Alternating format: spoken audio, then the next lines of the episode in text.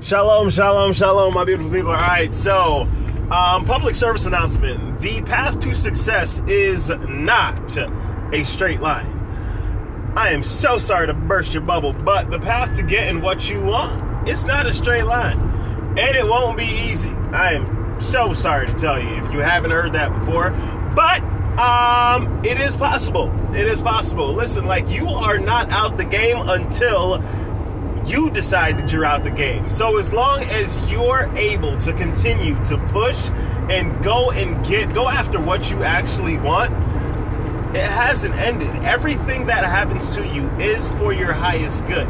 It is a lesson to be learned. It is some sort of work that you need to do to work on yourself in order for this or that to not happen again.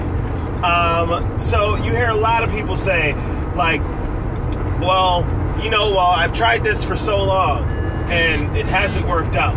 I should give up now. Why? In the words of Eric Thomas, you're already in pain. You might as well get a fucking reward from it. Like, giving up is the worst pain because that is regret. That's regret of, hey, shit, I could have really did that thing, but I didn't push forward. There was no drive within me. Like, I didn't give myself permission. I listened to the family members that told me I couldn't. I listened to everybody else who told me I couldn't do it. And I didn't listen to the only person that had the ability to do it or not do it. So, what I'm telling you here is that when shit gets rough in your life, it is not up to your family members, the people around you.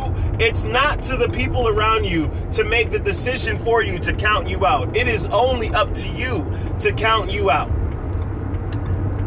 That's really all. So, don't count yourself out.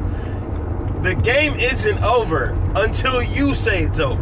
Until you or God say it's over. That's it. That's the only two choices that life has. You give in or God says it's time. Hey, with all that being said, my name is Quantum. I love you all. God is the greatest. I'm out.